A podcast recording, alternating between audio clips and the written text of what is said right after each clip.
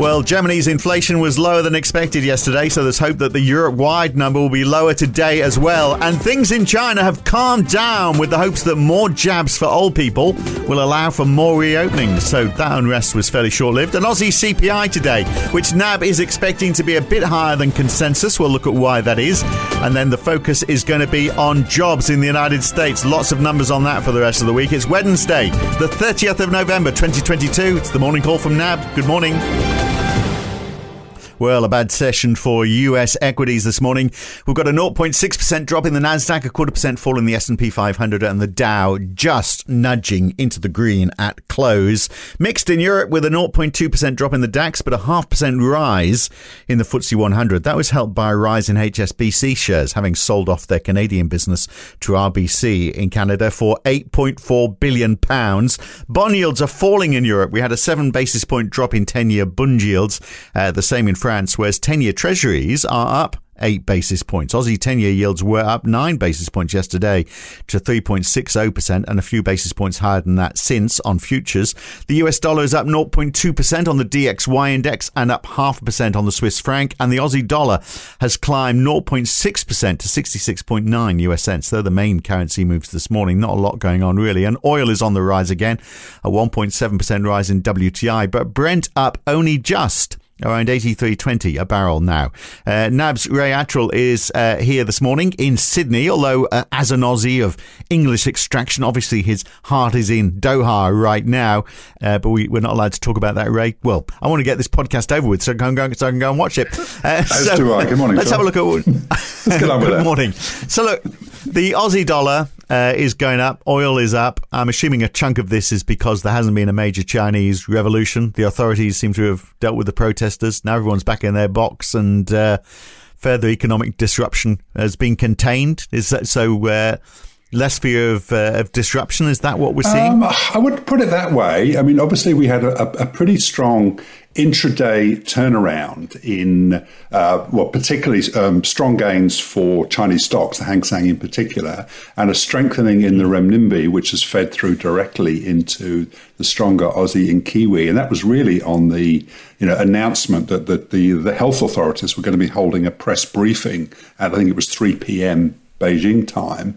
Um, and I think the key right. thing that, that popped up on the wires uh, following that was the news that there was going to be a, a significant push to get the elderly population uh, vaccinated or get their booster shots. And, you know, obviously we've talked about this, um, you know, at some length so with Rodrigo. So the less, hope is that there's going to be. Well, I think the markets are tra- mm. clearly, you know, for the time being, you know, the lockdowns currently are affecting more of China's GDP than was the case back early this year when we had the uh, the outbreak centered on Shanghai and some other regions. So, from an economic point of view, there isn't any there isn't any immediate good news here. But markets are clearly travelling with the hope that you know within a matter of months, and that might mean you know March April next year, we are going to be meaningfully, you know, towards a living with COVID state of affairs. And obviously, you know, a push to get the elderly vaccinated, which, where we know that um, vaccination rates there are much lower than, than, other countries that have reopened, is yeah. a significant staging post, I think, towards that. Obviously, they've got to be persuaded um, to have that, the booster shots in particular. And, and from what I read, you know, at this stage, there's no contemplation of a so called vaccine mandate, although I did read uh, something in the FT suggesting that. Um, um, you know, elderly residents are going to have to give it if, they, if they're visited in an old in an old people's home or an aged care facility. They're going to be um, they're going to have to have a reason not getting their booster shot. So uh, I think a bit of moral persuasion right. certainly coming to bear there. So, so I think that's helped. And but, the other thing I think is that, um, you know, from what I see is that the central, you know, the Communist Party is sort of blaming local authorities for excessive restrictions, uh, which I guess have been, you know, obviously one of the underlying mm. causes of the current protests, along with that tragedy in the apartment block uh, at the weekend. So you, you, can read that how you like, but it does also suggest that, um, you know, the view from the top is that, you know, we do want to try and ease up on on restrictions as much as, as we meaningfully can. Right, and keep the people happy. So the Chinese PMIs that are out today, I mean, whatever they are, you know, they, they've obviously been uh, very much in retraction territory or contraction territory, uh, it doesn't really matter, does it? Because it, it, it is that, you know, how quickly you get those vaccinations out and how quickly they start to open up that, that really counts. Well, absolutely. Again, so again, I think markets are sort of ignoring the present and, and looking to the future. Yeah. Is, this their, is this their way? So, you know, we are expecting yeah. to see further uh, moves further below 50 for both the manufacturing and non-manufacturing uh, series. They're coming out, I think, at 12.30 uh, um, Australian Eastern Time at least, so 49 and 48, I think, are the expectations respectively, which you know, a literal read through is that the economy is contracting at a somewhat faster rate than in October. Although in practice, I think it, it probably means that we've got slow growth getting slower. But uh, again, I think markets will uh, will be quite prepared to look through. Well, this. that other indicator of the future yield curves, the U.S. yield curve has inverted. It's been obviously been inverted significantly for some time, but it's fallen further today. And there's also a world yield curve, the Bloomberg Global Aggregate, that has uh, been around since the turn of the century. That's never inverted between ten years and uh, one to three year yields, uh, but it has today inverted now for the first time. So, uh, okay. so you're global, a mine of uh, useful yeah. new information. I wasn't even aware that that existed. I wasn't um, until I wasn't until I saw it on Bloomberg. Funnily enough, uh, but uh, Simon, don't know what does this tell us? Global recession, or does it mean uh, inflation is easing, uh, which it could do with the downturn? I guess. Well, I think the the view that we've been guilty of, of, of, suggesting almost ad nausea is that if not an outright global recession, then a significant global slowdown and a weakening of labour markets is is a necessary condition Step. in order yeah. to slay the inflation dragon. So I think the answer probably is a bit of both. But uh, as I say, nothing that we're seeing, you know, is, is inconsistent with the idea that uh, we are going, you know, we are probably on the cusp of a, of a significant slowdown. Obviously, some parts of the world, uh, dare. I hmm. say, the UK for one, are you know probably already in recession.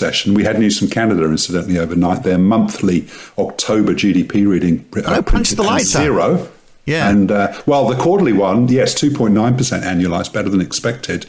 Uh, but look at the Canadian dollar, it's one of the weakest currencies. And uh, one of the causes of that does seem to be that the monthly number has, has crunched down to zero. So it may All be right. that, uh, that Canada is entering a period of, of, of zero or negative growth. So, um, right. yeah, I think the, you know, the evidence is building and, and not just in, in the yield curve. So obviously, we'll be intensely focused on things like Friday's um, US employment numbers, and we get the ADP uh, numbers as perhaps a little bit of a lead indicator of that uh, that tonight, as well as the JOLTS opening. So yeah. signs of cracking in the, in the labour market are obviously going to be um, uh, something that, if it transpires, will corroborate that um, that recession recession yeah. signal from the yield curve we've saved, saved me from mentioning all of those things because it is jobs, jobs, jobs, isn't it, for the remainder of the week? But just uh, on this slowdown thing, so Germany, uh, we get the uh, the eurozone inflation numbers, but we got the Germany's numbers overnight as well. So inflation there has eased a little, down 0.5 percent month on month, which is more than expected. So maybe the European CPI numbers today will also be down a little.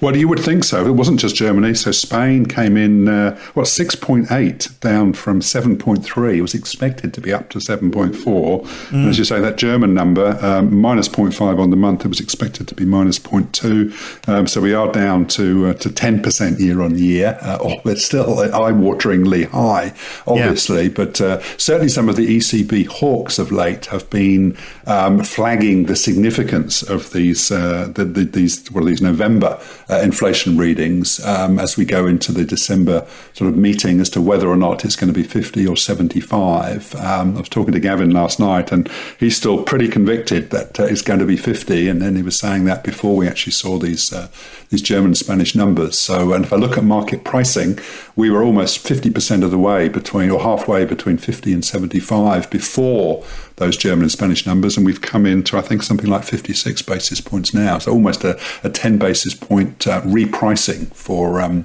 for the December meeting. So um, yes, they are significant, and uh, I presumably now the, down, the, the the risk for the eurozone numbers that was expected to be 10.4 down from 10.6 is definitely to the downside, and you know a number as low as as 10% or even perhaps back so, into single figures looks to be in prospect. Right. So another sign that maybe we have reached the peak, but but uh, you know you got to be careful saying these things, haven't you? And Andrew Bailey was uh, from the Bank of England was in front of the Economic Affairs Committee in the uh, the House of Lords just over the last few hours. I'm not sure if you caught up much on that or whether he said too much. Really, he said the the period of ill liquidity in the gilt market isn't uh, back to normal yet. Uh, he said the UK labour market was much more constrained than they thought, and QE was never intended to raise revenue for the UK government. That was obviously just a coincidence. Uh, did, uh, did you take anything else out from what he said? No, well, the other bit, oh, yeah, against that, he did say, I think they've also announced plans. I think he's selling back close on 350 million pounds worth of the longer dated gilts that were bought during the uh, those market ructions that we saw in the uh, the early days of the. Do you remember Liz Truss used to be prime minister? I remember that name briefly. And, uh, yeah, fleet, caused a bit appearance. of a flurry in the gilt market. Well, uh, mm. they're, they're, now thinking they can sell back. But yeah, the point that he was making was that sales of gilts are going to be very much demand led you know, rather than, you know, the, Bank of England dumping them on, on, on, the market. And that was reassuring. Um, so nothing from a monetary policy point of view that I, I, really picked up from him, although we also had Catherine Mann, who has been, you know, one of the more hawkish members of the Monetary Policy Committee, um, saying that she's increasingly worried about embedded inflation expectations, seeing them at around 3% um, up from sort of 2%, and that she's drifting towards favouring uh, a 4% uh, bank rate. That's up from 3% now. So I think she's still going to be sort of banging the drum for, um, you know, for perhaps even 75 basis points at the December meeting. But um, mm. again, at this stage, we'll be surprised if, uh, if the bank opts for more than 50 basis points in December. So Australian CPI today. Let's talk about that in a second. But just while we're talking about uh, central bankers, Jonathan Kearns from the RBA is going to be uh, talking later on. Is there going to be a bit of damage control uh, that he's got to take on board? Because Philip Lowe just didn't go down very well, did he? Certainly in the media for you know his his apology on those people who might have taken out a mortgage recently. I don't think that. I mean, Jonathan Kearns is in charge of what domestic uh, domestic markets, etc. I don't think he's going to pontificate uh, in any different way. It's a securitisation conference, so I don't actually think that sort of macroeconomics and monetary policy in that sense are going to figure highly. So uh, I don't think that uh, if we're looking for any riposte to uh, the way that, um, um, that, that Governor Lowe's comments were sort of interpreted in the media, if you like, as a bit of a um, what was a bit of a lukewarm apology, I guess is one way of describing it. I, I don't think we'll hear anything from Kearns in that regard today. All right, CPI today, 7.3% last month. The market expectation is 7.4%, but NAB is going is higher than that. So how much higher and why? Well, we're at 7.7. That says uh, Taylor's uh, Taylor Nugent's pick for that one, um, up from what, as you say, 7.3. Um, the consensus, from what I can tell, is about 7.6. So we're certainly on the high side. And really, it's, it's fuel prices, airfares, and rents that are the three the biggest contributors to uh, to our forecast for uh, for that acceleration in inflation. So, um, you know, I think uh, you know something close to you know above seven and a half, and you know hopefully not as high as eight percent. There'll be a little bit of sticker shock, I think, associated with that. But um, so yeah, certainly be something for the rates market and perhaps also the currency um, that's coming out at 11.30 this morning. So what's the response we're going to see with the Aussie dollar if, if NAB is right and is higher than everyone else is expecting? The Aussie potentially gets a little bit of uh, support if, if, the upside numbers will have the market thinking, well, at some point, you know, could the, could the, could the RBA, you know, revert back to 50 basis point increases? We think the bar to that is extremely high, you know, having had a couple of back-to-back 25 point increases. So, you know, to our mind, 25 still looks pretty much nailed on, almost regardless of those numbers. But, um, you know, it will have people uh, uh, still worried that uh, you know inflation here, um, you know, is really just following what's happening elsewhere. And, and then the sort of, I guess, the the big unanswered question is does, does the same thing apply to wages? And it's really the, the differing wages story to date compared to some other countries that is, is really the you know the underlying source of, of the RBA's view that it doesn't think it's going to have to be quite as aggressive as other central banks. But yeah. uh, that remains to be seen as we get incoming uh, wages numbers in the months. Okay, ahead. and I think we've covered the other big hitters today, haven't we? So eurozone inflation, and then for the rest of the week in the US, it's jobs, jobs, jobs. So JOLTS numbers today, the ADP employment number, and then uh, on Friday the non-farm payrolls. So uh, a bit to come this week. Absolutely, and also remember we've got uh, Jay Powell talking at uh, five thirty um, Eastern time tomorrow morning at uh, the Brookings Institute. It's on the economy and the labour market with Q and A. So uh, that is one of the, the, banner events of the week. So a lot of interest right. in. And we can knock four minutes off the average length of this podcast when England's playing. It seems because we're going to leave it there. I'll talk to you again very soon. Thanks, Ray. Will do. Thanks, Phil. And that's it. I'm Phil Dobbie for NAB. Goodbye.